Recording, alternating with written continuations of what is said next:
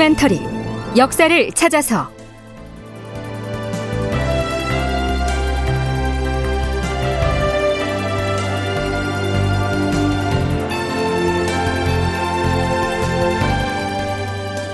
제 1021편 엇갈린 운명 인해군과 광해군. 극본 이상나, 연출 조정현.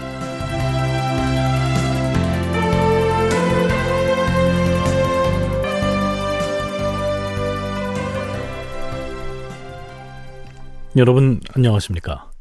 역사를 찾아서의 김석환입니다. 광해군 원년인 서기 1609년 4월 19일 강화의 교동에 유배되어 있던 임해군이 죽었습니다.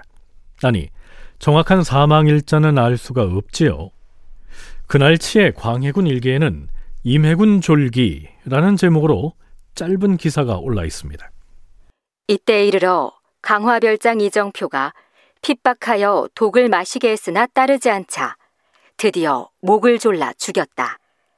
임해군이 죽은 사실은 사람들에게 밝혀지지 않았고 또 죽은 날도 알지 못하였다. 이렇게 기술되어 있는 것으로 봐서 당시에는 임해군이 누구에 의해서 어떻게 죽었는지가 공개되지 않았는데, 뒷날 인조반정 이후에 광해군 일기를 편찬하면서 이정표가 죽였다는 사실을 밝혀서 실록에 올렸을 것으로 보입니다. 개인 문집 등 다른 사료들을 보면 임해군을 죽음에 이르게 한 세력을 거슬러 올라가면 이정표 윗선으로 강화 현감 이직, 그리고 대북파의 행동대장격인 이이첨 등이 거론되는데요, 아마도 그 사다리의 정점에 국왕인 광해군이 있지 않을까, 이러한 추리를 해볼 수밖에 없습니다. 무엇보다 강화별장으로부터 임해군의 사망 소식을 처음 들었을 때 광해군은 임해군이 어떻게 그리고 왜 죽었는지 기본적인 의문조차 표하지 않았거든요. 서강대 계승범 교수는 이것을 전인 살해 방식이라고 얘기합니다. 광해군은 뭐냐면은 그런 기본적인 질문을 던지질 않아요. 마치 임해군이 죽을 줄 알고 있었다는 듯이 그렇게 놓고 이정표에 대해서도 조사를 하지 않고 그냥 묻어버려요. 나중에는 강화 부사로 승진까지 시켜줍니다. 그러니까 임해군이 갑자기 죽었어요. 그러면은 왕이 기본적으로 물어야 할 질문을 하질 않은 상태에서 애통하다, 슬프다, 이 퍼포먼스만 한 거죠. 요게 이른바 전형적인 전인 살해 방식이고요. 고대 뭐 추추전국시대라거나 고대 중국에서도 이런 방식을 많이 활용하죠. 임금의 의중을 잘 아는 측근이 임해군을 감시하기 위해서 파견돼 있던 현지 관리인, 즉 전인을 시켜서 살해했다, 이런 얘기입니다.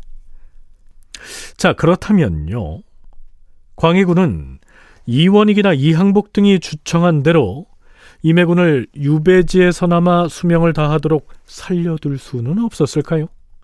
우리가 잘 알고 있듯 태종의 셋째 아들인 충녕대군이 즉위해서 세종 임금이 됐지만 맏아들인 양녕대군과 차남인 효령대군이 다치지 않고 천수를 누렸듯이 말이죠. 간단합니다. 광해군은 세종만한 인물이 안 되는 거예요. 세종이 대단한 왕인 거죠.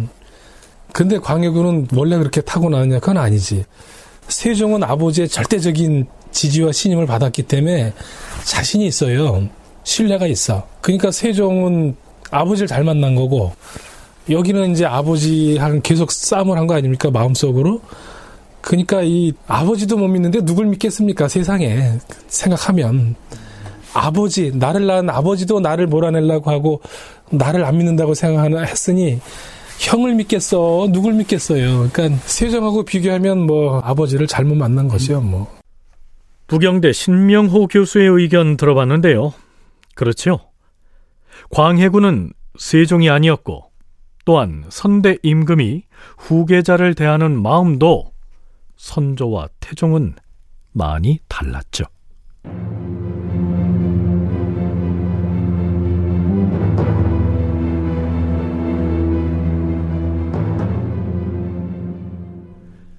자, 임해군이 죽었으니 이제 장례를 치러야 하겠죠. 그런데 임해군은 이미 서인 신분으로 강등되었습니다.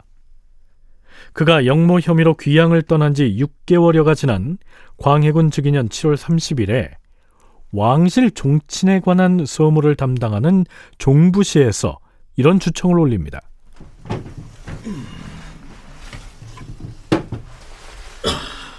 주상 전하, 역적인 임해군 이진과 관련하여 전례를 조사해보니 비록 왕실의 지친이라 할지라도 반역의 죄를 범하면 모두 선원록에서 삭제해버려 싸웁니다.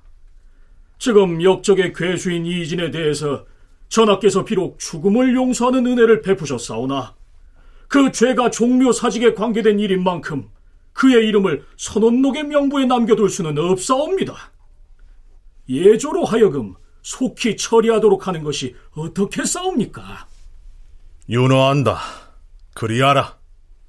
쉽게 말하면 선원록이라고 불리는 왕실의 족보에서 임해군을 파내버렸던 겁니다. 그렇게 해서 폐서인이 됐기 때문에 국가에서 그의 장례를 챙겨줄 필요가 없게 된 것입니다. 그랬는데 막상 임해군이 죽고 나자 광해군은 승정원에 이렇게 명하죠. 임해군이 비록 종묘사직의 죄를 짓기는 하였으나 과인은 동기간의 정리로서 끝까지 살려두려고 하였었다. 그런데 불행하게도 갑작스럽게 사망하고 말았다. 젊은 나이에 그렇게 가버렸으니 내 마음은 한없이 침통하다. 이제는 이미 그가 죽었으니 법률을 가혹하게 적용할 수는 없으므로 과인은 왕자의 예에 따라서 장사를 지내고자 한다. 또한 영구의 앞에 세우는 명정은 상을 당하면 가장 먼저 마련을 해야 하는데 차마 그 신분을 서인이라고는 쓸 수가 없으니 어떻게 호칭을 해야 할지를 예조의 관원에게 문의하여 아뢰도록 하라. 명정을 어떻게 쓸 것인지를 고민하는 것 같습니다. 이 명정이란 이런 것이죠. 사람이 죽어서 장사를 지낼 때 죽은 사람의 신분을 밝히기 위하여 품계와 관직과 성씨 등을 기재해서 상여 앞에 나아가 길을 인도하고 하관이 끝난 뒤에는 관 위에 씌어서 묻는 길을 말한다. 그런데 광해군의 이러한 지시는 왕명을 출납하는 기관인 승정원에서부터 시비의 대상이 됩니다. 전하, 죽은 임해군 이진은 역적이옵니다. 역적의 죽음은 조정에서 의논할 만한 대상이 아니옵니다. 따라서 주상 전하께서 고인의 명정을 의논해서 결정하라고 예조에 분부하는 것은 온당치 않다는 뜻을 감히 아뢰옵니다. 승지들은 이러저러 꼬투리를 달지 말고 예조의 관원에게 문의하기만 하라. 예조의 관원들에게 문의를 하라고 했는데요, 광해군이 임해군의 명정을 어떻게 쓰라 하고 엄명을 내렸다 해도 예조에서는 원칙을 들고 나와서 반대를 할 텐데 그저 한번 물어보라고 했으니 뭐 대답이야 뻔한 것 아니겠습니까? 아닌 게 아니라 예조 판서의 대답은 이렇습니다. 주상 전하, 역적 이이진은 이미 종묘사직의 죄를 지어서 스스로 하늘과 인연을 끊어버린 자이옵니다. 그가 비록 죽었다 하더라도 전하께서 사사로운 은혜를 베풀어서 격에 없는 특별한 대우를 할 수는 없는 것이옵니다. 자고로 명정이란 살았을 때의 명호를 따르는 것이 마땅하온데 이미 서인으로 강등이 되었으니 서인이라는 이 두 글자 이외에는 더 보탰을 만한 호칭이 없사옵니다. 예조로부터는 빤히 예상했던 답변이 올라왔습니다. 광해군도 매우 간단하게 이렇게 응답합니다. 잘 알겠도다. 자, 이미 예조에서 이런 대답이 나올 줄 뻔히 알았다는 듯이 말이죠. 임해군이 죽을 때까지 역모를 일으킨 역적의 신분으로 취급을 받아야 그를 귀양 보내고 결국 죽음에까지 이르게 했던 쪽에서는 명분을 유지할 수가 있었던 것이죠. 임해군의 남은 가족들이야 원망스러웠겠지만 말입니다. 부경대 신명호 교수입니다. 역적으로 죽인다는 이유는요, 임해군의 재산이나 이런 걸 다 뺏겠다는 뜻이에요. 신분을 그대로 놔준다면 임해군 재산은 그냥 살아있습니다. 그러니까 임해군도 두려웠지만 돈도 두려웠던 거야. 그러니까 역적으로 만들어가지고 죽였잖아요. 그럼 이제 마지막으로 역적이니까는 장례도 제대로 안 지내고 그냥 갓 땅 파가지고 개무뜨지 할 것이냐. 이 정도까지는 너무 심하다. 그래도 관에다가 시체라도 넣어서 왕자의 그 장례는 아니지만 그냥 저 농사꾼 정도 장례는 해줘라. 내가 이 정도는 봐준다. 이런 거겠죠. 근데 이게 임해군 가족 입장에서 생각해 보세요. 본인만 있는 게 아니고 마누라가 있을 거고 식솔들이 있을 거 아닙니까? 그거 다 이제 끝난 거야, 거기는.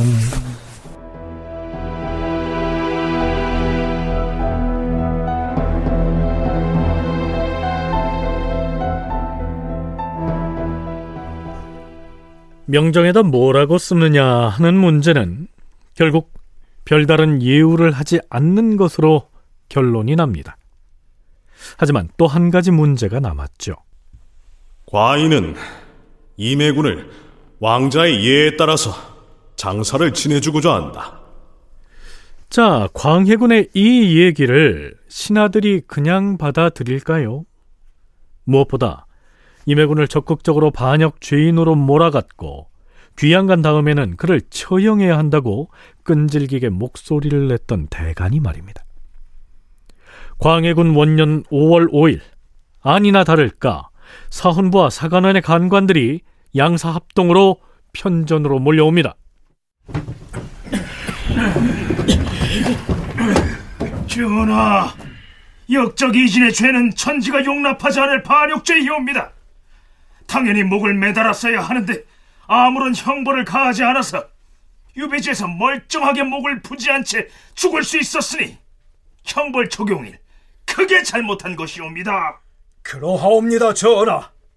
하오대 전하께서 현지에 특별히 예조의 관원까지 파견하시고 관하에서 제사까지 지내게 하셨사오니 이는 매우 놀라운 일이옵니다. 절대로 이렇게 해서는 아니 되옵니다.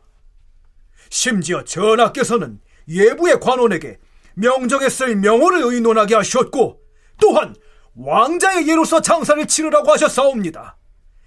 임해군은 대역죄를 지어서 스스로 종묘사직에 인연을 끄는 사람인데 이미 죽었다고 해서 어찌 조금이라도 용서를 베풀 수가 있겠사옵니까? 조상 전하, 대의는 지엄한 것이며 공의는 두려운 것이오니 다른 구구한 사정은 결단코 허용될 수가 없사옵니다. 왕법이 한번 흔들리면 의리가 막히고 어두워져서 장차 난신적자가 줄을 잇게 될 것이오니 신등은 이 때문에 매우 두렵사옵니다. 청컨대 임해군의 장례와 관련하여 내리신 비망기는 모두 거행하지 못하게 하시옵고 이미 교동도 현지에 보낸 예조의 관원도 속히 불러들이시옵소서. 전하, 지금 무사람의 분노가 더욱 격렬해지고 있사오니 임해군의 제사를 지내주라는 명도 속히 도로 거두어들이시옵소서. 나의 뜻은 이미 유시하였다. 그러니 다시 논하지 말라. 대간이 공의, 즉 공평하고 의로운 도리를 내세워서 극력 반발하고 있습니다. 그렇다면 광해군은 임해군을 장사 지내는데 조금이라도 도움을 주려는 자신의 배려를 여지없이 가로막고 나선 이 대간에 대해서 내심 매우 괘씸하게 여기지 않았을까요? 서강대 계승범 교수는 그 반대로 광해군은 매우 흐뭇하게 생각했을 것이라고 얘기합니다. 모든 신하들은 자기의 뜻을 따라서 강경한 공의를 강력하게 실행하기를 원하는 것을 광해군은 좋아해요. 그러니까 전하, 나라의 정통을 위해서 사은보다는 공의를 실천하기 위해서 신하들은 전부 한 목소리로 전하, 임해군은 반역죄인입니다. 제거해야 하옵니다. 전하, 영창대군은 안 됩니다. 제거해야 합니다. 이런 식의 말을 해주길 원하고 동시에 그러나 자기는 유교국가의 군주이기 때문에 어찌 차마 그럴 수가 있는가 라고 하면서 서윤으로 강등했지만 또 뒤로는 계속해서 왕자처럼 대우해주고, 그러므로 해서 나는 공유도 실천하고 사은도 실천하고 있다. 이거를 보여주기 위해서 굉장히 아주 치밀하게 계획하고 고민하고 실천한 왕이 광해군이에요.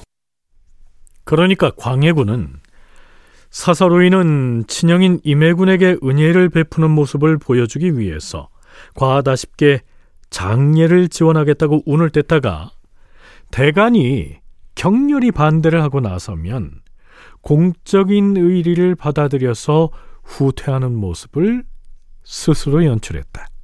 이러한 분석입니다.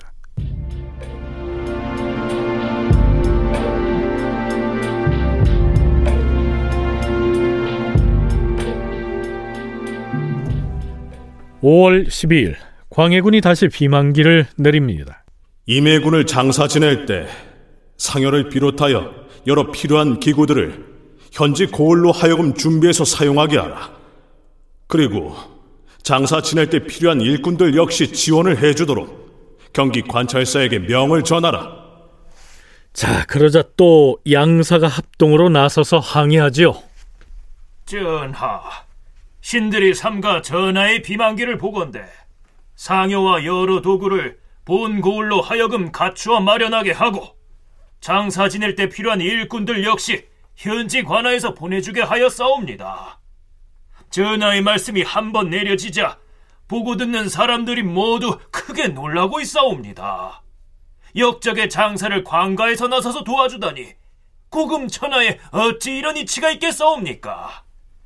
장사 지내는 데에 필요한 여러 도구들과 일꾼들을 관에서 지급해주라는 너명은 잘못된 것이오니 속히 두루 거두시옵소서.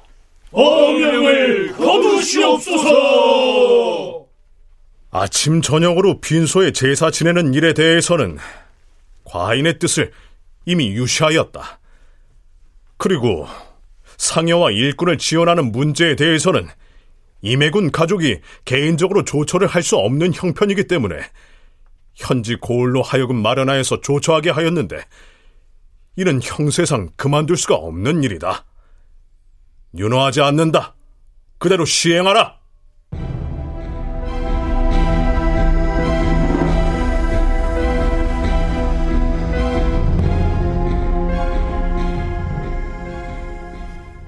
임해군의 죽음과 그 장례 과정을 탐색하기 위해서 광해군 일기 중에서 그와 관련된 기사만을 골라서 방송해드렸습니다. 그런데요, 사실 이 무렵, 즉 광해군 원년 5월달의 실록에는 온통 중국에서 오는 책봉사신을 맞이하기 위해서 조정 전체가 동분서주하는 모습의 기사들로 넘쳐납니다. 광해군을 조선의 국왕으로 책봉한다는 칙서를 가지고서 황제 직사가 온다고 했으니까요. 자, 이제 곧 책봉의례가 성대하게 열리겠지요. 승진은 들으라. 이제부터 나흘 동안은 명나라의 직사를 접대하는 업무에 집중을 해야 한다. 그러니 앞으로 나흘 동안은 혹시 변방에서 급변 사태가 발생해서 날아오는 급보 이외에는 다른 잡다한 보고서는 일체 과인에게 드리지 말도록 하라. 예, 전하. 한어머니의 뱃속에서 태어난 동모 형제였는데 그중 한 사람은 영모죄로 살해돼서 저승으로 떠나고 다른 한 사람은 황제의 책봉 칙서를 받아들 생각에 마음이 들떠 있었던 것이죠. 다큐멘터리 역사를 찾아서 오늘은 여기까지입니다.